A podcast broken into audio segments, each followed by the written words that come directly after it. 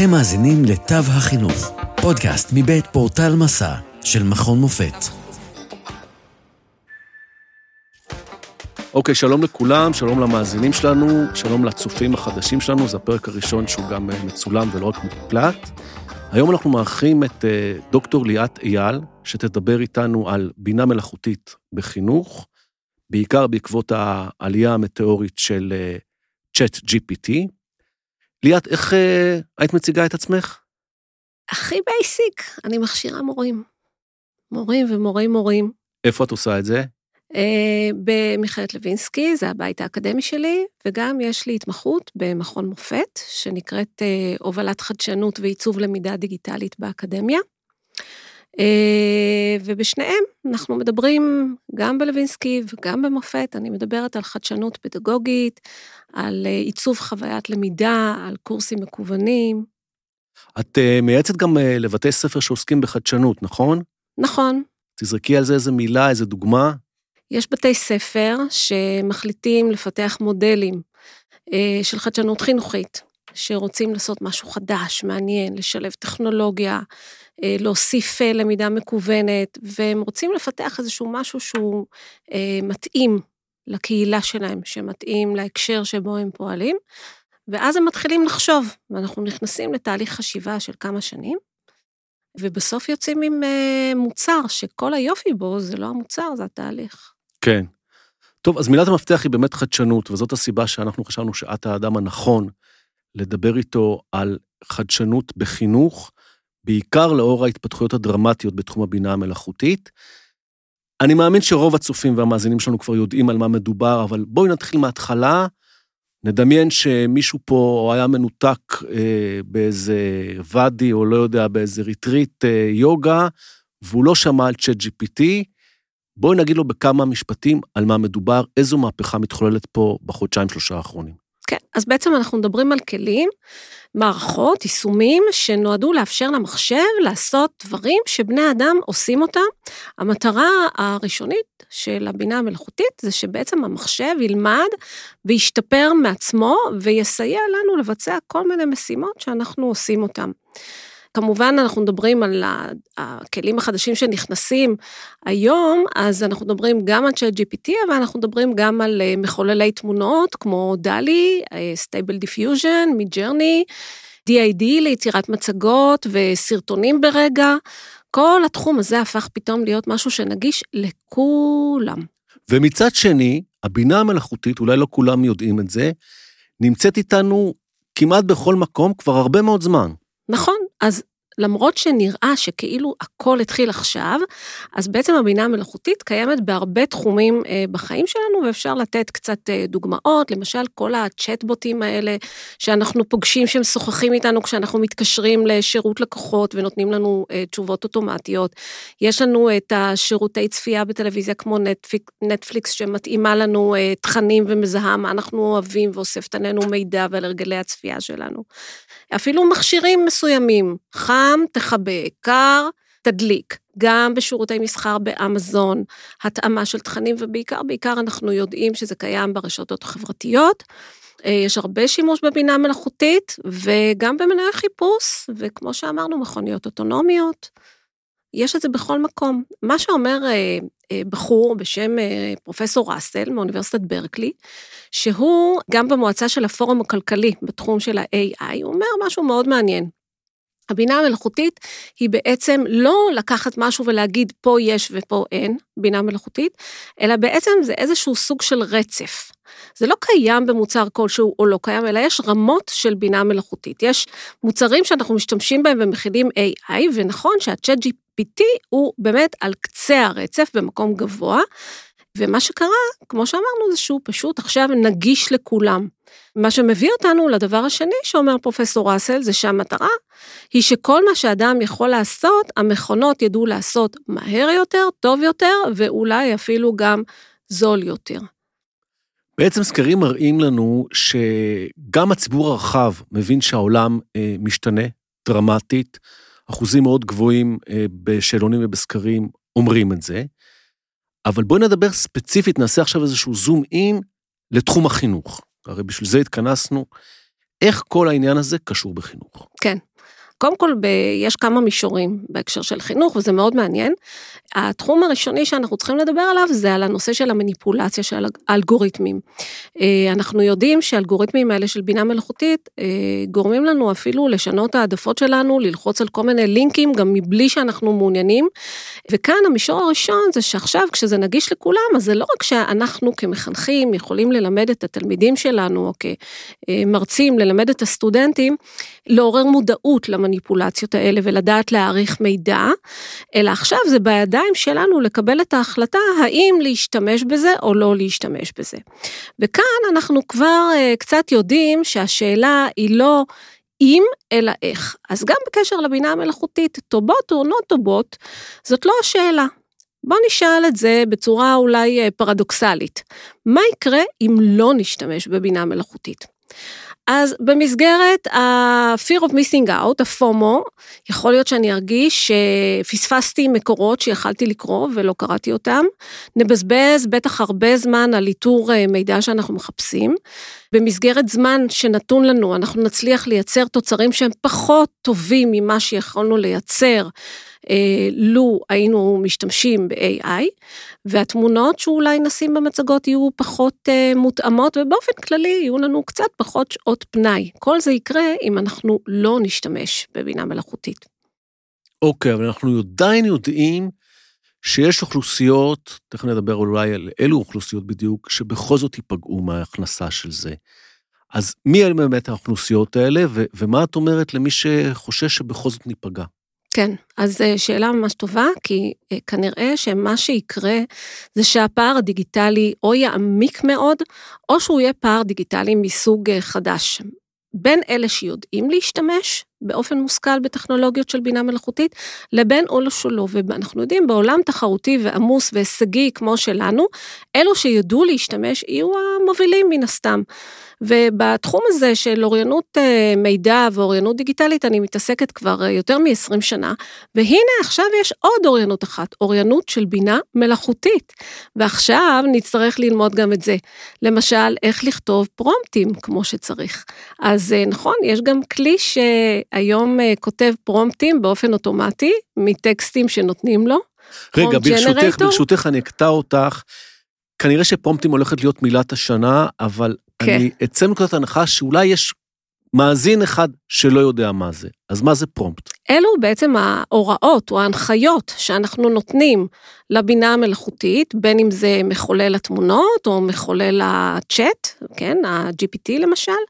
שאנחנו רוצים להגיד לו איזה מידע אנחנו מבקשים, אנחנו כותבים לו את איזה השאלה. איזה מידע או ממש איזו פעולה, איזה סרטון אנחנו רוצים, כן, איזה סילבוס, איזו מצגת. תכתוב לי טקסט אה, בנוסח אה, כזה וכזה, על נושא כזה וכזה, תנסח לי עשר שאלות אמריקאיות ככה וככה בעניין כזה וכזה וכולי. כן, אוקיי.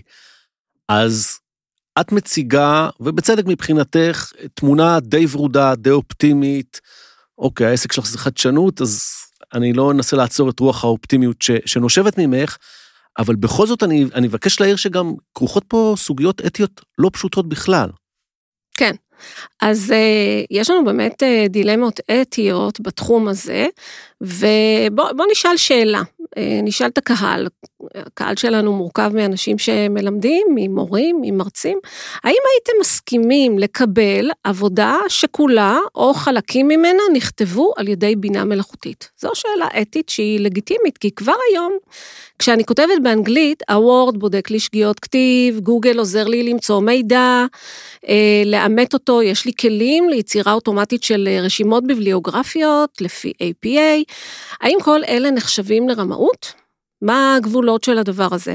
הדיון כשלעצמו, אני חושבת, הוא מעניין והוא חשוב. אז בקטע של האתיקה חשוב לדבר עם הלומדים שלנו באמת, מהם הגבולות של השימוש ב-chat GPT. אם החלטנו אה, לא לאפשר את השימוש ב-chat GPT או בבינה מלאכותית, אז הנה יש לנו כבר היום אה, לפחות ארבעה יישומים ששמעתי עליהם, שחושפים העתקות כמו uh, GPT-0, אבל באופן כללי אני פחות בעד גישה שלפיה אנחנו צריכים להתאמץ וממש לחפש הונאות ואיפה רימו אותנו, אני מניחה שתמיד יהיו אנשים uh, שיעשו את זה. אני כן מוכנה לדבר על איך למנוע את זה, uh, ומה לעשות אם מוצאים.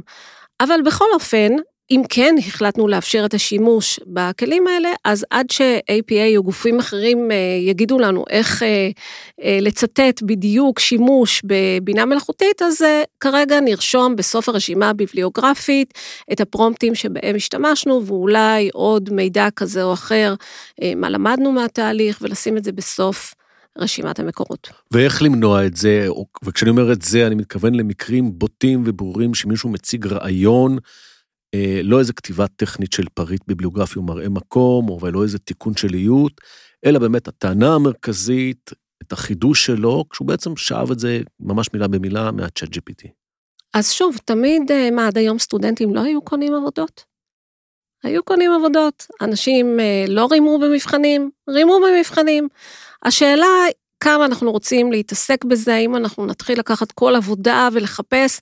אני מודה שזאת בעיה, זאת אומרת, אני לא אומרת שלא, אני רק אומרת שאותה בעיה הייתה גם קודם. יום אחד ניסיתי אה, לקחת אה, טקסט ולבקש מה-GPT אה, לרשום לי רשימת המקורות שעליהם הוא הסתמך. נתן לי רשימה ביבליוגרפית מדהימה. ממש לפי APA, עם חוקרים שאני מכירה אותם. העניין הוא, ניסיתי לקחת את המקורות האלה ולבדוק אם באמת אפשר למצוא אותם ברשת, מסתבר שאין כאלה באמת uh, מאמרים. כן.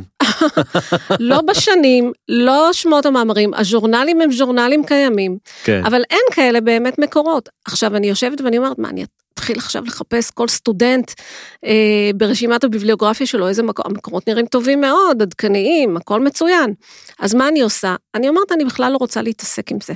אני רוצה להתעסק בתהליך למידה, כשאנחנו מדברים על הערכה, אם כבר אנחנו נכנסים עכשיו לנושא הזה, אה, אז החוכמה היא באמת לתהלך עבודות עם סטודנטים, אה, ואת זה עשינו גם קודם, וגם עם תלמידים שיכתבו במהלך הסמסטר, במהלך השנה, תוך כדי השיעורים, בשלבים עם הרבה מאוד שלבי ביניים, אה, ולא להציג אותם פתאום בסוף השנה יש מאין. או בסוף הסמסטר יש מאין. אני חושבת שזה הסוד של הוראה טובה ולמידה טובה, פשוט לבנות את תהליך הלמידה לאורך זמן עם הרבה צמתים שבהם לומדים, וככה לפחות להרוויח אה, למידה, גם אם בתוכה נעזרנו אה, בכלי בינה מלאכותית.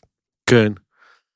טוב, אני ככה נושם כי אני, אולי מתוך איזו שמרנות בומרית, אה, אני מודה שאני אישית אה, אחוז אימה, כי גם כשאתה מפרק תהליך לתתי פרקים, אז אפשר לרמות בכל תת פרק בנפרד, זה אולי אפילו מקל על הרמאות באיזשהו אופן. נכון. אה, ואני חושב שהיום, דיברת על קניית עבודות, אז אתה מוציא כסף, זה משהו, הרבה פעמים, בתור מורה שבעצמו תפס כבר עשרות תלמידים, אתה כותב משפט אחד, זה ישר מופיע לך בגוגל, פה יהיה עכשיו הרבה יותר קשה לתפוס, הפיתוי יהיה הרבה יותר גדול, יהיה הרבה יותר קל לעשות את זה, כשהילד לידי מרמה, אז אם אני לא מרמה ואני אקבל ציון פחות טוב ממנו, והוא יתקבל לבית ספר רפואה, ואני לא צריך להיות קדוש בשבילו לרמות, אני רואה פה המון המון המון בעיות. אה, אני לא אומר שאי אפשר יהיה לפתור אותם, אני לא אומר שאין חלופות, אבל אה, אני חושב שאנחנו כמערכת, או כל המערכת חייבת ממש ממש לחשוב לעומק מה עושים בדבר הזה, לא שיש לי פתרונות, סתם אני זורק, יכול להיות לפחות בחלק מהמקרים, כן צריך לחזור למבחנים, שאתה סוגר בן אדם בלי סמארטפון, בלי גישה לרשת, תענה לי על שאלה, עם כל החסרונות שיש בזה. אישית אני תמכתי ממש ברפורמה אה, של מעבר ממבחנים לעבודות, אבל אני חושב שה-chat GPT משנה את התמונה, אולי לטובת חזרה למבחנים, לפחות בחלק מהמקרים, אבל אלה סתם מחשבות שלי. אמ, בואי נדבר אבל כן על הצדדים החיוביים, שגם אני מסכים שהם חיוביים, שזה שילוב של הכלים האלה בהוראה. אז אה, אני רק רוצה להגיד שאני בגישתי הפוכה ממך. בקטע של מבחנים, וגם הייתי קודם, זאת אומרת, ה-chat GPT ודומיו לא שינו את התפיסה שלי מהבחינה הזאת, וכשבאמת ישבתי וחשבתי איך אני הולכת לשנות את ההוראה שלי בעקבות הכניסה, הסתכלתי טוב טוב על התהליכים והבנתי שבעצם מי שגם קודם לימד בגישה מאוד קונסטרוקטיביסטית, עם הרבה שיח בין עמיתים והרבה תיווך והרבה, וכל העקרונות שאנחנו מדברים עליהם בלמידה טובה ומשמעותית, כמעט ולא צריך לעשות שום שינוי, אלא להתייחס בעצם לצ'אט GPT ולכלים של הבינה המלאכותית כעוד תוספת, כעוד כלי. אז אה, באמת, אם אתה מסתכל ברשת, אתה רואה שיש הרבה מאוד רעיונות לפעילויות לימודיות לכאורה, וחלק מהן הצעות מאוד יפות, אבל בוא נסתכל עליהן רגע בצורה אה, ביקורתית, כי הבעיה עם חלק מההצעות האלה זה שהן לא למידה. הן לפחות לא מקדמות למידה אנושית. הן כן עשויות ללמד את המכונה ולאמן אותה, אבל לא את האדם הלומד. אז כדי להבין מה אפשר לעשות עם הבינה המלאכותית בלמידה, אמ, צריך להבין מהי למידה. עכשיו, זה נכון לגבי למידה של כל סוג של טכנולוגיה ויישומים דיגיטליים שאנחנו משלבים בלמידה, לא רק לגבי הבינה המלאכותית. ואני רוצה לתת דוגמה לאיזשהו אה, משהו קלאסי שכולם מכירים אותו. אנחנו יכולים לקחת יישום דיגיטלי, כמו למשל חידון קהוט, נכון? כולם מכירים את החידון של קהוט, אה, ולהפעיל אותו בכיתה. שואלים שאלות, הלומדים עונים, אה, זה מבוסס על שינון ידע, במקרה הטוב, כי אפשר גם לנחש הרי את התשובות, אה, ולכולם נורא נורא כיף. אה, אבל איזו חשיבה יש לנו כאן? חשיבה מסדר נמוך. אז אם אנחנו מגדירים למידה כהתניה, כלומר תגובה לאיזשהו גירוי, אז כן, זה גם סוג של למידה. וכאן נכנס העניין של המבחן, זה מה שאנחנו רוצים ללמד וזה מה שאנחנו רוצים לעשות, אז אולי באמת עדיף שנעשה מבחן. אז לפי הגישה הזו, לבקש מהבוט הגדרה או דוגמה למשהו ולשנן את התשובה, זה מתאים. אפשר לתכנן פעילויות למידה בגישה ביביוריסטית, למשל להתאמן במיומנויות של קריאה וכתיבה, לכתוב פרוק, פרומפטים ולקרוא את התשובות בתחום השפה זה נהדר לגמרי, לבחון את עצמך לקראת מבחן על הגדרות או נושא מסוים, אה, לסכם, לתמצת טקסטים, לבקש ממנו להעריך טקסט שכתבתי. אבל אני סבורה שחשוב להשתמש גם בתיאוריות למידה שמדגישות תהליכי חשיבה מורכבים וגבוהים יותר. למשל, תיאוריות למידה קונסטרוקטיביסטיות, כמו שאמרתי, או קונסטרוקטיביסטיות חברתיות. התיאוריות האלה בעצם מה שהן מדגישות זה יצירת משמעות על ידי הלומדים עצמם, להבין קשרים בין חלקי מידע, חיבורים, בין ידע קודם לידע חדש, לבצע חקר, תהליכי ניתוח ויצירה. ואם אנחנו מדברים על החלק של החברתית בתיאוריות למידה קונסטרוקטיביסטיות, אז גם אה, תוך כדי שיח ודיאלוג עם חברים שלי. עכשיו, אם ניקח את הדוגמה של הקהוט, אז אפשר להשתמש בכל התהליך הזה של המשחוק לגמרי אחרת. למשל, אפשר לבקש מהתלמידים אה, לחבר את השאלות של הקהוט ולהפעיל את המשחק בכיתה. עכשיו, כמה פשוט שזה נשמע, יש כאן תהליכים של חשיבה בניסוח של השאלות עצמן, בניסוח המסיחים. צריך לדעת את החומר, יש כאן פיתוח של אוריינות דיגיטלית וכישורים של הצגה אה, מול קהל. כל האלמנטים של הכיף והמעורבות של התלמידים נשמרים, אבל יש כאן חשיבה מסדר גבוה. עכשיו בואו ניקח את כל הדבר הזה ונלביש אותו גם על בינה מלאכותית. נניח שהמורה ביקשה באמת מהתלמידים לנסח את השאלות, אז היא יכולה לבקש מהם לנסח את השאלות לקהוט. עכשיו, אותו תלמיד יכול לקחת ולהזין לתוך הקהוט, בוא תן לי רשימה של עשר שאלות אמריקאיות אודות סיפור uh, All My Sons באנגלית, לדוגמה. הוא יקבל רשימה של עשר שאלות רב ברירה על הנושא הזה, ונקבל תשובה, אז יש לנו מקפצה. זאת אומרת, לא צריך להתייחס לזה כאילו, וואו, הוא לא ניסח את השאלות בעצמו. יש לו פה מקבצה. עכשיו צריך לבדוק אם באמת התוצאות שהוא קיבל הן אמינות, הן מדויקות. אנחנו יודעים שהבוט יכול לתת גם תשובות לא נכונות. אז כדי לבדוק את האמינות של התוצאות, צריך להכיר את התוכן, צריך להצליב מידע עם מקורות נוספים. מה שאני אומרת שהשאלה שצריכה להישאל, היא מה אני עושה עם התוצאות שמתקבלות כחלק מתהליך למידה שלם. כלומר, צריך להתבונן ביישומים של הבינה המלאכותית כשלב ביניים בלמידה. בהתחלה, או ואו באמצע, ואו בסוף. כן, זאת אומרת, אם אני מבין אותך נכון, אפשר להשתמש בכלים האלה כדי ללמד את התלמידים חשיבה מסדר גבוה, חשיבה ביקורתית, כשבעצם המושא שעליו אתה מפעיל את הביקורת או את הרפלקציה, זה התוצר שה... צ'אט GPT נותן לך, mm-hmm. ואז אתה בתור תלמיד בודק אם הוא אמין, אם הוא הפריד בין עיקר לטפל, וכולי וכולי וכולי. נכון, זו דוגמה אחת, זו דוגמה מאוד חשובה. כל הנושא של הערכת מידע, דרך אגב, היה גם קודם, גם בגוגל, כשאנחנו נתקלים באיזשהו פריט מידע, גם שם אנחנו צריכים להעריך את המידע, ויש לנו רשימת קריטריונים, ומורים אה, אולי לא מספיק, אבל מלמדים את זה ויודעים את זה. אה, ואנחנו יודעים שצריך להפעיל חשיבה ביקורתית היום כלפי כל פריט מידע שאנחנו נמצא באינטרנט, אז אותו דבר גם לגבי ה-chat GPT. אבל במקום משימה נקודתית שמקבלת ציון, אנחנו נחשוב על משימות רב-שלביות. זה בדיוק העניין, הן דורשות עיבוד ידע באמצעים שונים. אולי אפילו מתפרסים על אה, מספר שיעורים, חלקם בכיתה, חלקם בבית, חלקם עם עמיתים, חלקם לבד. אולי ניקח דוגמה איזושהי ונספר אה, איך אפשר לקחת איזשהו תרחיש שרוצים ללמד בו איזשהו תהליך כלשהו. למשל, רוצים ללמד תהליך של שינוי ארגוני, אוקיי? בשלב ראשון אפשר לתחקר את הבוט ולשאול אותו אה, מה השלבים של אה, שינוי ארגוני. קחו כל תהליך, זה יכול להיות גם תהליך בעבודה במדעים, אה, תהליך המיטוזיס, אוקיי? יש ארבעה שלבים. בואו נשאל את הצ'אט מה השלבים, אחר כך נצליב את התוצאות שהתקבלו עם עוד מקורות מידע. מי שיודע את החומר, או מי שלמד את החומר, יגלה שיש כל מיני אה, מקורות שיכולים להגיד לפעמים כך, לפעמים אחרת. ואז אנחנו יכולים לחזור לצ'אט ולברר איתו באמצעות פרומפטים נוספים, לדייק את המידע, לבקש להרחיב, לבקש אה, אה, מקורות נוספים, לבקש דוגמאות, ואז לייצר ייצוג חזותי מתאים, כמו למשל אינפוגרפיקה, או אפילו באחד הכלים של בינה מלאכותית, כמו DALL-E או Stable Diffusion, ולבקש להציג את התהליך או התוצר בפני העמיתים. כן, את התוצר החזותי שהם יצרו. אז התהליך שבו התלמידים נדרשים לכתוב את הפרומפטים הוא חלק מלמידה. הצלבת תוצאות עם מקורות נוספים, חלק מהערכת מידע וחשיבה ביקורתית. אחר כך זיקוק של המסר המרכזי והעיקר כדי לייצר פרומפטים נוספים לצורך הייצוג החזותי שהם אה, יבנו, משלב פרשנות, מצריך תמצות, דיוק של המסרים. ואז לעמוד ולהציג בפני העמיתים, שזה מה שקודם אה, ציינת, מבחן בעל פה, אז הנה סוג של מבחן בעל פה, אבל שיש לו ערך, שאני עומדת מול קהל וצריכה להציג את הידע שרכשתי, ולהראות איך אני מבינה ולמדתי את החומר, ואולי אפילו גם לבנות כאן עוד כמה קומות בדרך. אה, למשל, תהליך של הערכת עמיתים, זאת אומרת, כל תהליך שבו הלומדים נדרשים לעבד את החומר, זאת אומרת, מה שאני מסתכלת זה לא רק על המקומות שבהם אני מדברת עם הבינה המלאכותית, אלא להפך, מה אני אחר כך עושה, כן? עם התכנים שאני מקבלת, עם התוצרים שאני מקבלת. אני חושבת שזה החלק המשמעותי שלא אנחנו קוראים למידה. כלומר, לא להתייחס לתשובה של הצ'אט GPT כנקודת סיום של התהליך, אלא כנקודת התחלה.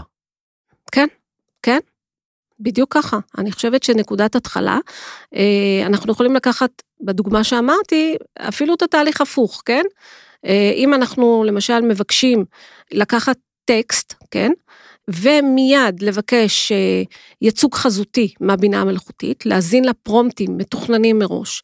זה משהו שמפתח גם כן אוריינות חזותית שהיא אה, חשובה, אבל גם לבקש הפוך, לייצר ייצוג חזותי בבינה מלאכותית, שמייצגת איזשהו תהליך מסוים שאנחנו רוצים אה, להדגים אותו, ואז לבקש מהם להמליל את אותו ייצוג חזותי במילים, בטקסט, ואחר כך לבדוק אם אחרים מציגים ידע דומה, שונה, לנהל איזשהו שיח, איזשהו דיאלוג, כן? אנחנו, זה מביא אותנו לכל הנושא של אה, אה, שיח בין לומדים, כן? שהוא חלק קריטי ומשמעותי מתהליך הלמידה, ואני חושבת שהבינה המלאכותית לא תחליף אותו. היא מצטרפת אליו אולי, אבל היא לא מחליפה אותו. כן. התחלנו עכשיו לדבר כמעט לפרטי פרטים על המכניקה העדינה של איך זה נעשה בכיתה, אבל אני רוצה שנחזור אה, שני צעדים אחורה לרמה יותר כללית. בשיחה המקדימה בינינו אמרת לי שממילא בשנים האחרונות, את כמורה, כמרצה, בחדר הכיתה, כבר בלי קשר להמצאות החדשות, נוהגת באופן דומה. אז אולי כדי באמת לסכם את הדברים, תסבירי איך הדברים האלה אה, מתמזגים במגמה כללית בעולם החינוך, בטח בקריירה האישית שלך כמרצה. Mm-hmm. אני היום כמעט אה, גם ככה לא, לא מדברת בשיעורים. כשיש לי שיעור של שעה וחצי, אני לא באה ונותנת הרצאה והולכת כבר הרבה מאוד שנים. אני נוהגת אה, לפתוח שיעור בהרצאה או הקנייה של ידע או איזשהו פתיח מעורר סקרנות או שאלה מאוד uh, מערערת או מייצרת איזשהו חוסר איזון במשך עשר דקות עד רבע שעה, ואז מתכננת איזשהו מהלך שבו הלומדים הם החלק העיקרי והמרכז בשיעור. ובתוך המהלך הזה יש להם תפקיד מאוד משמעותי. א', להתחבר לידע הקודם שיש להם, שזה עיקרון מאוד חשוב, uh, לברר אותו, ב', לחלוק עם עמיתים את הניסיון שלהם, את המחשבות שלהם, את הרגשות שלהם, את הפרשנות שלהם לדברים. זאת אומרת, יש כאן הרבה טיפול בחלק החברתי והרגשי של החברים. אני מאמינה שאם אנשים מגיעים לכיתה, הם אה, רוצים לדבר אחד עם השני. אנחנו לא נושיב אותם מול צ'אט אה, GPT ונגיד להם בואו תכתבו. כן. אם הם כבר באים לכיתה, אז בואו נעשה עם זה משהו. ואז לחלוק את הידע מול כולם, ואז אחר כך, אחרי שאנחנו מדברים קצת ומנסים לברר עם עצמנו מה התפיסות שלנו, אנחנו יכולים להמשיג את הדברים. אז אנחנו יכולים לתת להם שם, אז אנחנו יכולים לחבר אותם לתיאוריות. אני חושבת שזה העיקר בלמידה. ברגע שהיא רלוונטית, היא אותנטית, היא מבוססת על האנשים עצמם, לאנשים יש היום המון ידע, גם לילדים צעירים. אה, הם רוכשים המון ידע במדיה, כן? גם במחשב, בצפייה בסרטונים, באינטרנט. הם כל כך חכמים, שאנחנו יכולים להוציא מהם כל כך הרבה דברים, שאנחנו, התפקיד שלנו בלבוא ולמסור להם את המידע, הוא מאוד מאוד מצומצם. ולכן כל חיבור שאנחנו נעשה בינם לבין עצמם, בעיניי, זה מותר האדם עם המכונה. זה החלק החשוב שלנו, שאנחנו, אסור לנו לשכוח אותו, למרות הבינה המלאכותית. אנחנו לא לוקחים את הבינה המלאכותית, וכן, היא יכולה להיות כמו סוג של חבר, אבל זה לא במקום, זה בנוסף. כן. טוב, אני שמח שהצלחנו לסיים בנימה אופטימית, אז uh, תודה רבה לך, דוקטור ליאת אייל. וניפגש אולי בהמשך לשיחות נוספות. תודה רבה רבה, היה כיף. גם לי, להתראות. ביי. לעוד מידע, היכנסו לאתר portal.macam.ac.il p-o-r-t-a-l נקודה m-a-c-a-m נקודה a-c.il עד כאן מהפעם. תודה שהאזנתם לתו החינוך, פודקאסט מבית פורטל מסע של מכון מופת. פרקים נוספים תוכלו למצוא בפורטל מסע, או באפליקציית הפודקאסט האהובה עליכם. אתם מוזמנים לשלוח לנו תגובות, רעיונות, לשתף עם אחרים ולעשות מנוי לפודקאסט תו החינוך. נשתמע בפרק הבא.